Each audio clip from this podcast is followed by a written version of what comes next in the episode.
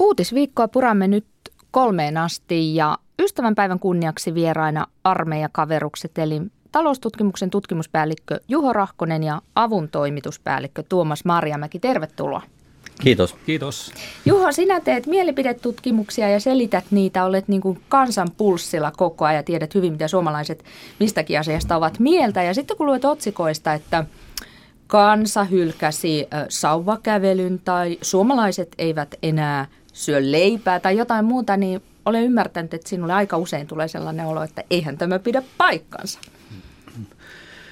Kyllä ne yleensä ihan oikein suuntaisia on ne tulkinnat, mutta mielellään näkisi numeroita ja täsmällisempiä ilmaisuja, että se, että kansa on jotain mieltä, niin siitä on kyllä paha mennä sanomaan, että onko se 90 prosenttia vai joskus tehdään tämmöisiä tulkintoja, että kansa on sitä ja sitä mieltä, jos vaikka kyllä ääniä on enemmän kuin ei, vaikka se kyllä äänten enemmistö osuus jäisi alle 50 prosentin, niin silloin mennään kyllä metsään ja tulkitaan liikaa. No tuleeko lähiviikolta, siis menneeltä viikolta mieleen joku uutinen, jossa kansan nimissä on väitetty perättömiä?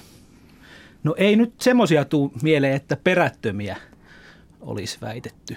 Tai että on ikään kuin juuri tuolla tavalla liioiteltu, että on, on annettu väärä kuva suomalaisten tekemisistä tai mielipiteistä? No en, en, en mä sillä tavalla ole löytänyt uutisoinnista mitään varsinaista virheellisyyttä, enkä, enkä huonoja esimerkkejä nyt muista tästä lähiajoilta. No toinen vieras siis ö, uutispuntarissa tänään avun toimituspäällikkö Tuomas Marjamäki.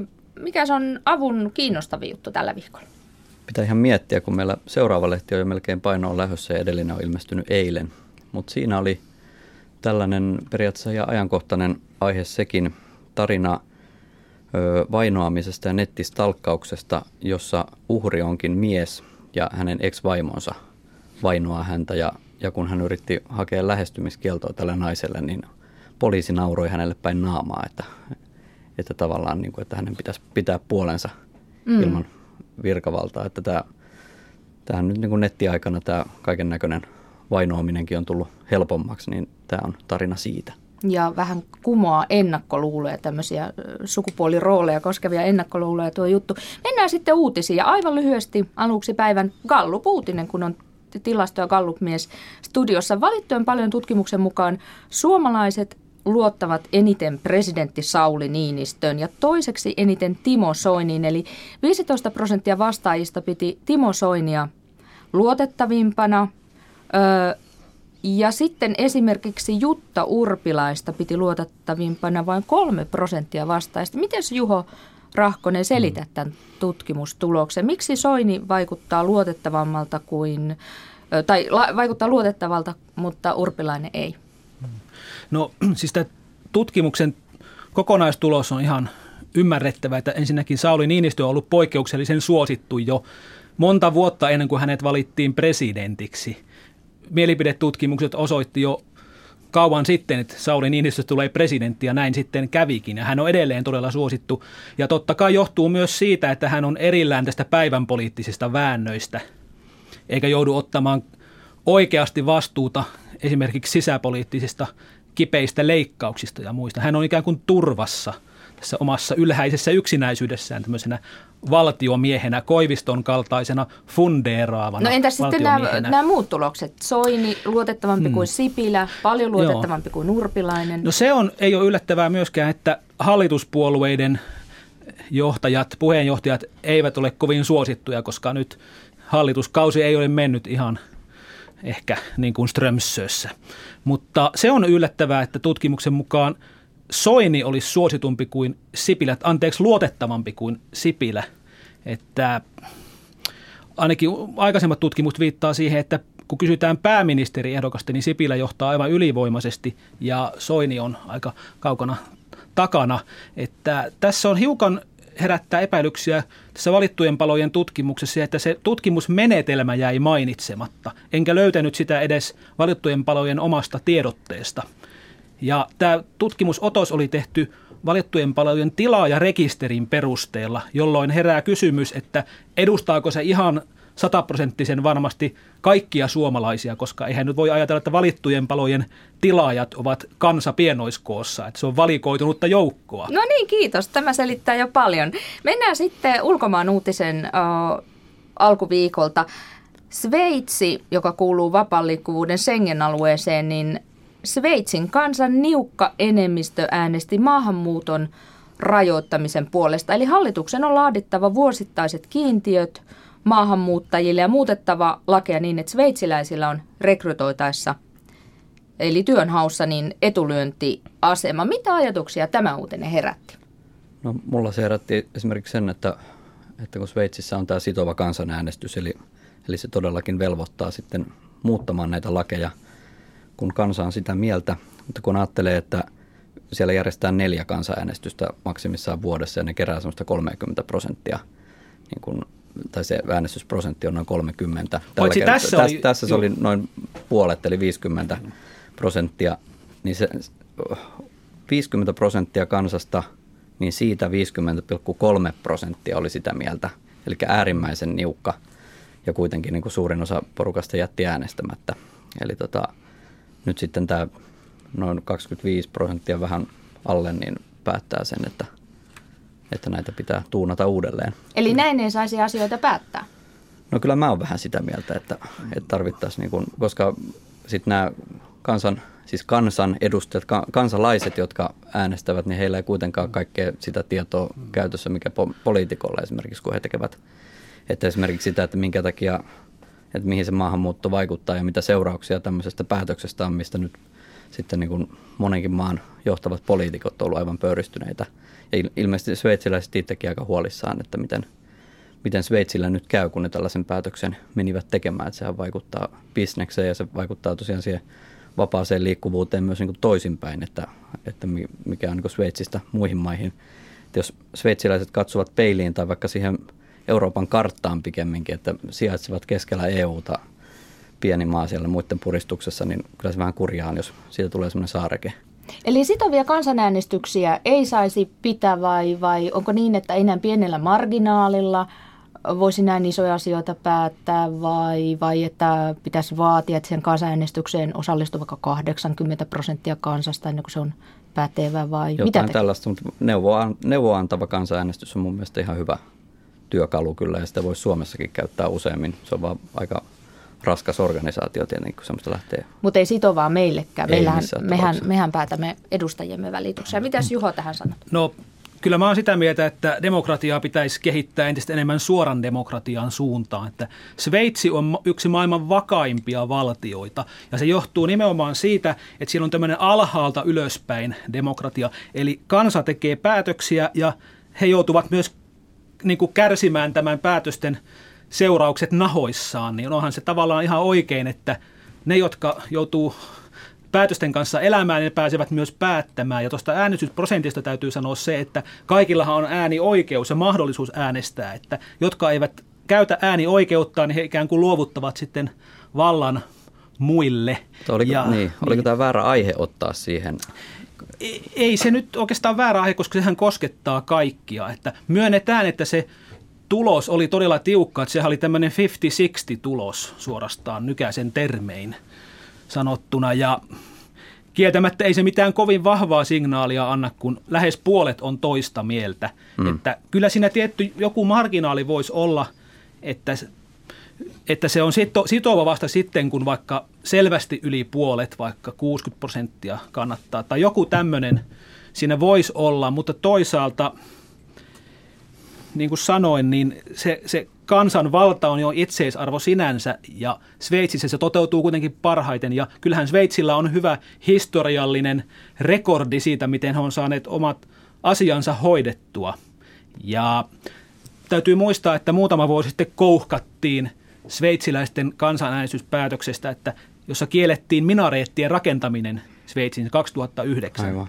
No, tämä hyväksyttiin selvällä enemmistöllä, mutta ei sitä sen jälkeen ole kuulunut paljon mitään, eikä Sveitsi ole romahtanut siihen, eikä sveitsiläisten elämä, muidenkaan ihmisten elämä on mennyt pilalle ilmeisesti sen takia. Mutta nyt tämä palaute muualta, EU, äh, muualta EUsta tai EUsta, Sveitsihän ei EU-maa ole, niin, niin on ollut sellainen, että sveitsiläisten elämä voi tästä vielä romahtaa. Ja meidän ulkoministerimme tuomio ja tulkitsi, että pienen ihmisen on helpointa syyttää muita aikojen epävarmuudesta. Eli tämmöinen helppo ratkaisu, että maahanmuuttoa rajoitetaan. Ja tuomioja sanoi, että, ja niin moni muukin, että sveitsiläiset ampuivat nyt itseään jalkaan. Mutta niin sinä Juho olet sitä mieltä, että kansa voi, jos kansa haluaa äänestää omia etujaan vastaan, äänestää väärin, niin sillä on, on oikeus se tehdä. Ja on oikein, että sillä on niin kuin demokratiassa, oikeassa demokratiassa on aina olemassa se riski, että äänestetään väärin, niin sanotusti väärin jonkun näkökulmasta. Mutta demokratia on tämmöinen itseään korjaava järjestelmä, ja niin kuin totesin tuossa, no, niin Sveitsi on erittäin vakaa valtio, ja tämmöinen hajautettu päätöksentekojärjestelmä tuntuu toimivan nykyajan maailmassa. Että kaipaisin Suomeenkin hiukan enemmän – tämmöisiä suoran demokratian elementtejä. Ei nyt suoraan voita Sveitsin malliin siirtyä, mutta niin kuin Tuomas mainitsi, niin neuvoa antavia kansanäänestyksiä on meillä käytetty aivan liian säästeliästi. Niitä kaksi on ollut kertaa. kaksi kertaa. Mm. Se on säälittävää. Onhan meillä putousäänestys kuitenkin joka viikko. Että se no, on semmoinen... tässä se nyt nähdään, että minkälaisista asioista Suomessa kansa saa päättää. Ja aina väärä putoo kuitenkin. niin, no, ihmettelin, että tämä, tämä Sika Vainola niin nopeasti, nopeasti sieltä tota, alku kahinoissa ja tipahti. Mutta miten tästä päätöksen sisällöstä? Nyt on pelätty sitä ö, EU-piireissä, EU-myönteisissä piireissä, että nämä EU-kriittiset populistiset puolueet, joille on eurovaaleissa ennustettu hyvää menestystä, niin ne puolueet saavat entisestään vettä myllyyn tästä sveitsiläisten päätöksestä. Onko teillä siitä käsitystä, että onko tämä tavallaan – jonkun uuden ajan alkua, eli sellaisen ajan, että ne rajat palaavat ja entistä vaikeampi on Euroopan sisällä maasta toiseen muuttaa tai matkustaa. Kyllä se varmaan mahdollistaa. Tuossahan nimenomaan maaseudulla asuvat oli äänestänyt tämän uuden lakialoitteen puolesta ja sitten taas suurissa kaupungeissa ehdottomasti vastustivat. Ja voisi kuvitella, että siellä maaseudulla ei niitä maahanmuuttajakaan niin hirveästi nähdä – niin tota... Joo, sama mielenkiintoinen pointti on havaittavissa esimerkiksi Suomessakin, että siellä missä on eniten maahanmuuttajia, eli pääkaupunkiseudulla, täällä suhtaudutaan myönteisimmin maahanmuuttajiin. Että... Mitenköhän Suomessa olisi käynyt, jos olisi tämmöinen samanlainen äänestys? Te olette varmaan tutkinutkin sitä. Me, mielellään sitä tutkittaisiin, jos joku tilaisi meitä tällaisen tutkimuksen. Ahaa. Että pienenä mainosvinkkinä vaan, että kyllä tätä tutkimuksia tehdään kaupallisilla siis, periaatteilla. Eli, eli niin kuin vihjaatte, että ennakkoluuleen perusteella ne on äänestetty? No ei ainakaan tiedon perusteella. Että no. en, mä en usko, että sitä on mietitty kovin pitkälle sitä, että mihin, mi, no. mihin mikäkin johtaa. Siis totta kai siinä taustalla varmaan ihan aitoa huolestumista tästä tilanteesta, että Sveitsi täyttyy maahanmuuttajista. Siis jos nyt itse saan ottaa poliittisen kannan tässä, niin mä on, kannatan erittäin vahvasti EU-vapaata liikkuvuutta ja Schengen sopimusta. Se on lähes pyhä periaate mulle, että mä haluan matkustaa ilman passia ja suon sen oikeuden muillekin. Että mun mielestä kaikki viisumihömpötykset ja passi ruljanssit, ne kuuluu menneisyyteen, historian roskakomeroon. Että rajat auki vaan on meikäläisen kanta. Mutta silti mä kunnioitan tätä demokratia, kun demokratia puhuu, niin sitä on kuunneltava, koska ei meillä ole varaa antaa pienelle suppeille eliitille valtaa. Että ei me haluta mitään Saudi-Arabian tai Pohjois-Korean malliakaan tänne. Tämä on hirveän huono uutinen tietenkin Kimi Räikkösen kaltaisille miljonääreille, jotka varmaan nyt sitten huonommin pääsevät muuttamaan Sveitsiin. Aivan. No ehkä niillä on varaa maksaa sitten vähän ekstraa. Mennään seuraavaan uutiseen. Finnair on otsikoissa lähes joka päivä ja tänään oli YT-uutinen, mutta alkuviikosta kerro, kerrottiin kansauutiset oikeastaan kertoi ensimmäisenä, että Finnair kutsuu työntekijöitään vapaaehtoistöihin hiihtolomien ruuhkauttamalle lentokentälle opastamaan esimerkiksi automaattien käytössä. Tuosta uutisesta syntyi odotetusti kohu ja myöhemmin Finnairilta sanottiin, että kyllä työstä maksetaan, mutta ei kuitenkaan ylityökorvauksia tai sunnuntaikorvauksia tai sellaisia. Mitä teille tästä vähän hämärästä uutisoinnista, mutta paljon tunteita herättäneestä uutisoinnista jäi käteen? Tämä on mun mielestä hirveän hassua nykyaikana, kun kaikki tietää, mikä voima on somella ja miten kaikki leviää nopeasti kaikkiin viestimiin. niin miten voidaan nykyaikana vielä tehdä, varsinkin Finnairin kaltaisessa firmassa, jossa on kohu toisensa jälkeen tässä saatu viime aikoina, niin miten siellä voi niin kuin, tapahtua tämmöinen lipsahdus, jota he sitten jälkikäteen selittelevät, että ei se suinkaan ollut näin, että tota, pyydetään ihmisiä tulemaan ilmaiseksi töihin niin kuin hyvän mielen palkalla, kun samaan aikaan johdolle tehdään hienoja, hienoja tota kannustinjärjestelmiä, palkitaan osakkeella ja, ja tota, selvällä rahalla ja niin edespäin. Niin miten se on mahdollista, että tällainen viesti edes lähtee, että me pyydetään teitä ilmaiseksi töihin. Et se, mun mielestä se on mahdotonta mm. ottaa takaisin enää siinä vaiheessa. Kun... Finnarilla on maineongelma. Kyllä. Aika ja, krooninen. On. Niin ja sitten vapaaehtoisuushan edellyttää sitä, että on tasavertaiset osapuolet, mutta kun työnantajalla on työnjohto-oikeus, niin mitä tahansa sanoo työntekijälle, niin eihän se ole, voi olla millään tavalla niin kuin vapaaehtoista tai se on vähän huono sana tähän, se vapaaehtoisuus. Se on tietenkin hienoa, että kun tuo vapaaehtoistyö on hirveän trendikästä ja monet ottaa virkavapaata sitä varten, että lähtevät jonnekin kaukoasiaan, niin Finnair antaa tämmöisen mahdollisuuden, että niin kuin työajalla voi tehdä vapaaehtoistyötä. Kyllä, vietä lomasi vähän eri tavalla. Ää, tuota niin, äm, t- siis Finnair, nyt jos uskotaan Finnairia, niin, niin, niin tosiaan peruspalkka olisi tuostakin vapaaehtoistyöstä tiedossa, vaikka ei noita ylityökorvauksia ja muita, mutta jos niin, jos ajatellaan, että joku yhtiö, yritys, työnantaja aivan pokkana kutsuisi oikeasti vapaaehtoistyöhön, eli siitä ei maksettaisi mitään. Se olisi ilmaista pariksi tunniksi joskus semmoisessa poikkeustilanteessa, niin olisiko se aivan kertakaikkisen pöyristyttävää ja törkeä? No jos se olisi oikein poikkeuksellinen tilanne, niin totta kai itsekin työn, työntekijänä olisin valmis joustamaan ja joustankin, jos tilanne sitä vaatii, mutta sitten täytyy olla aika erikoinen tilanne. Ja kyllä se pitää tietenkin katsoa, että miten miten firma on kohdellut omaa henkilökuntaansa. Että jos, jos on tosiaan tämmöisiä kolhuja niin kuin Finnairilla on tota, oman henkilökunnan suuntaan, että on, tota, on tosiaan niin kuin henkilökuntaa ahtaalla ja johtoa palkitaan ja niin edespäin, niin kyllä silloin on se, on se aika pöyristyttävä. Mutta sitten taas joku pieni putiikki, joka, joka tota tarvitsee sitä, ei tule toimeen oikein ilman, että jokainen puhaltaa yhteen hiileen, niin tai sanotaan, että joku perheyritys, joka tarvii hieman vetoapua ja muuten menetetään vaikka joku iso kauppa tai muuta tällaista, niin kyllä se silloin on ihan paikallaan. Mutta tässä tilannetta petti kyllä todella pahasti. Otetaan tähän väliin liikennetiedote.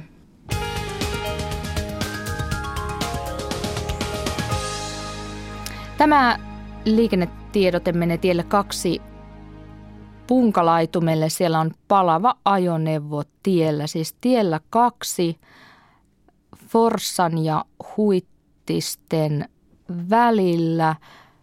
Punkalaitumen kohdalla on palava ajoneuvo tiellä ja yksi ajokaista on suljettu liikenteeltä.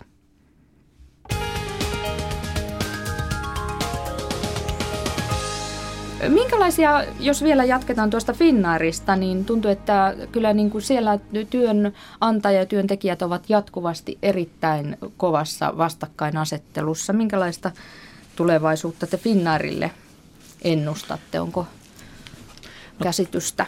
Kilpailuhan on äärimmäisen kovaa. Täytyy sanoa, että jos joku asia tässä maailmassa on liian halpaa, niin tuntuu melkein, että lentoliput alkaa olla, että sitä pääsee mitä ihmeellisimpiin paikkoihin. Et ei se ihme, että on tiukat ajat. Joo, kyllä mäkin ymmärrän sen ihan hyvin, että minkä, mistä nämä johtuu, mutta täytyy silloin tehdä oikeita ratkaisuja mieluummin kuin pahentaa tilannetta.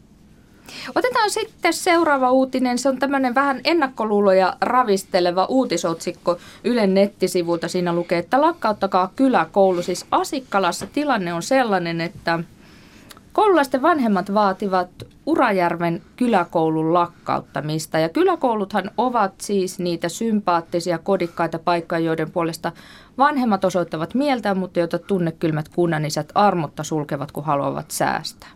Oletteko häkeltyneitä tästä uutisesta? Vanhemmat vaativat kyläkoulun lakkauttamista. No ainakin otsikko on tosi mehukas, että käy ihan kateeksi sitä toimittajaa, joka on päässyt kirjoittamaan tämmöisen jutun.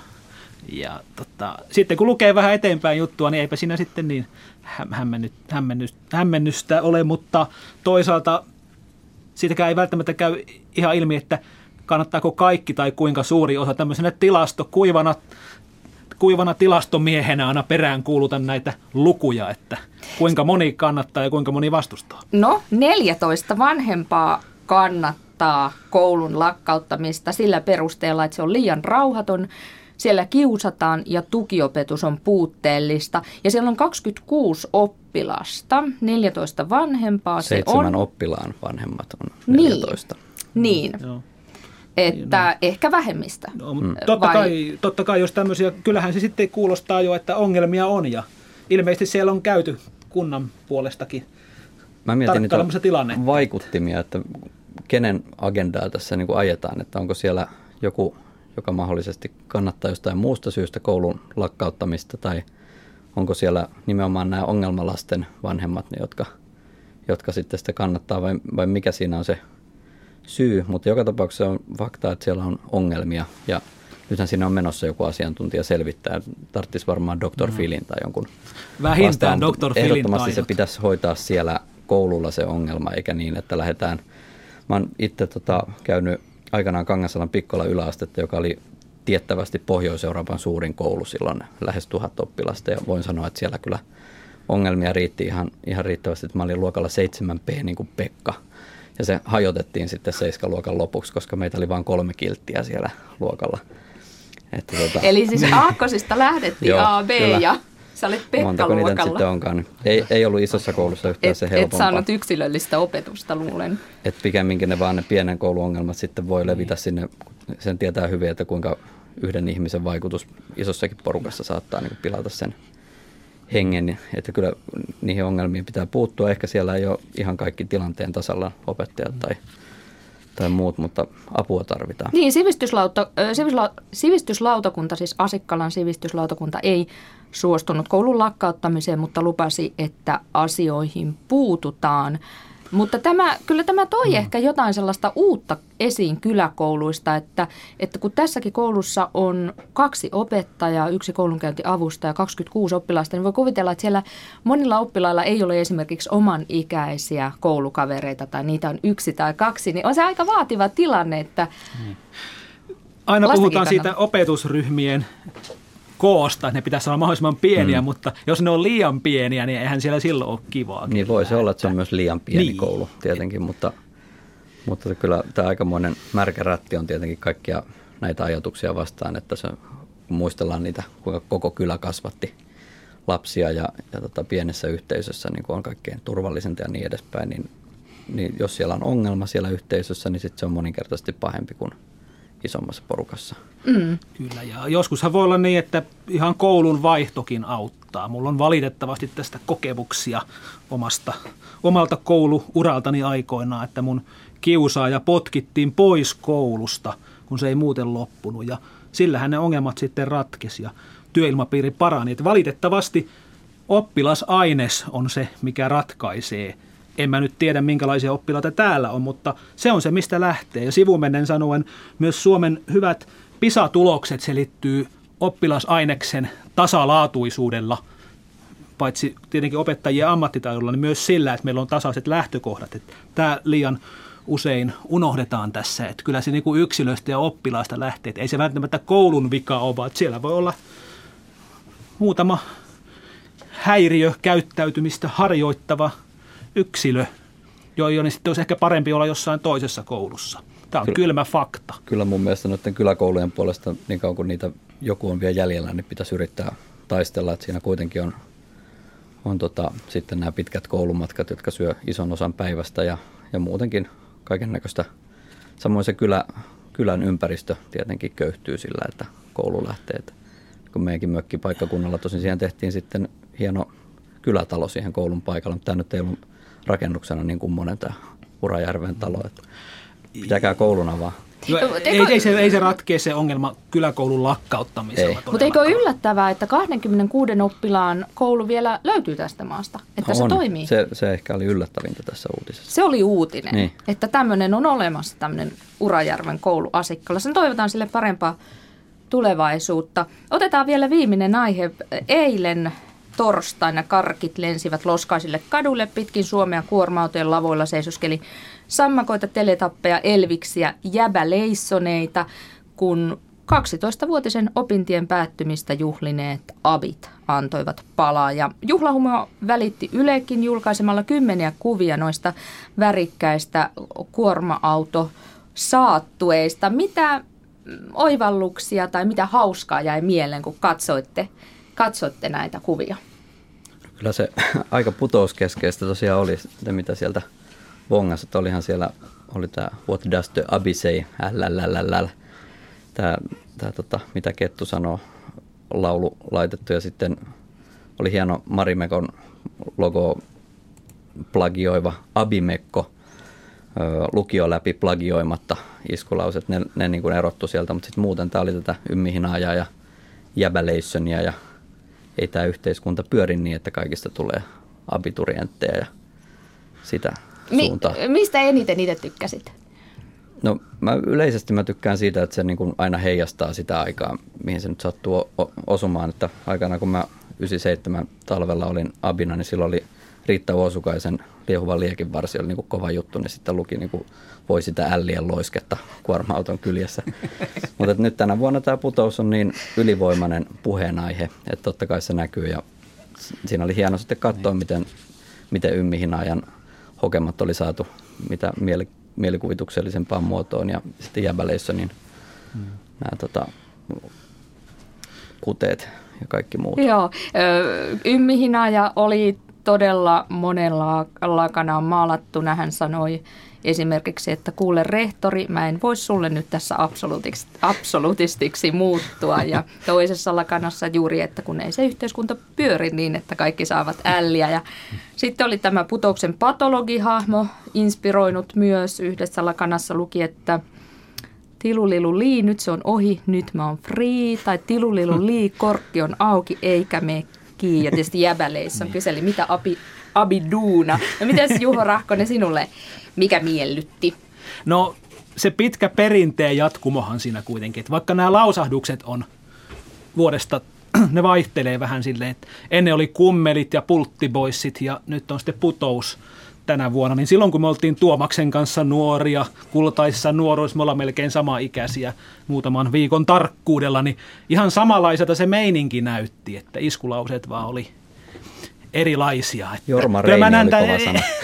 mä näen tämän enemmän tämmöisenä perinteen jatkumona yhteiskunnallisen vakauden ylläpitäjänä kuin minä niin kuin radikaalina. Päinvastoin se on äärimmäisen konservatiivista mennä sinne heilumaan tuonne, heittelee karkkeja kuorma-auton kyydistä. Niin ja siihen kuuluu tämä, tämä alkoholin juomisen ihannointi tietysti tuohon päivään ja muuta. No mutta siellä oli myös yksi Uuno Turhapuro. Minä näin yhden kuorma-auton lavalla siis kuvan Uuno Turhapurosta. Ja sinä, Tuomas Marjamäki, olet erittäin perehtynyt tähän Uuno-asiaan. Turhapuro-elokuviin olet kirjoja kirjoittanut. Mikä Uunossa kiehtoo? No Uunossa on varmaan ihan sama kuin Jäbä Leissonissa. Siis Jäbä Leissonhan on Uuno Turhapuro niin 2010-luvulla. Se on se semmoinen tota, pikkusen vastavirtaan menevä hahmo, pikkusen renttu ja, ja semmoinen oman tiensä kulkija. Jäbä Leisson jatkaa siihen, siitä, mistä, mihin Uuno jäi. Ja Uunon vetovoima säilyy. tennohoa edelleen ja säilyy sukupolvelta toiselle. Sukupolvelta toiselle suorastaan. Kiitos oikein paljon vierailusta. Nyt on aika päätellä uutispuntaria. Vieraina olivat siis avun toimituspäällikkö Tuomas Marjamäki ja taloustutkimuksen tutkimuspäällikkö Juho Rahkonen. Kiitos oikein paljon. Kiitos. Huomisesta lauantai-vieraasta sanon sen, että vieraana on 26-vuotias monen kertaan palkittu elokuvaohjaaja Naiman Mohamud. Hän on siis ajan tässä lauantai-vieraana huomenna kello 14.03 Radio Suomessa – ja sitten maanantaina on suora linja aamu kymmeneltä ja silloin kysytään, että mikä on oikea eläkeikä. Eli soittakaa lähetykseen ja sähköpostitse voi myös osallistua. Mutta nyt kiitos seurasta ja kuulemiin.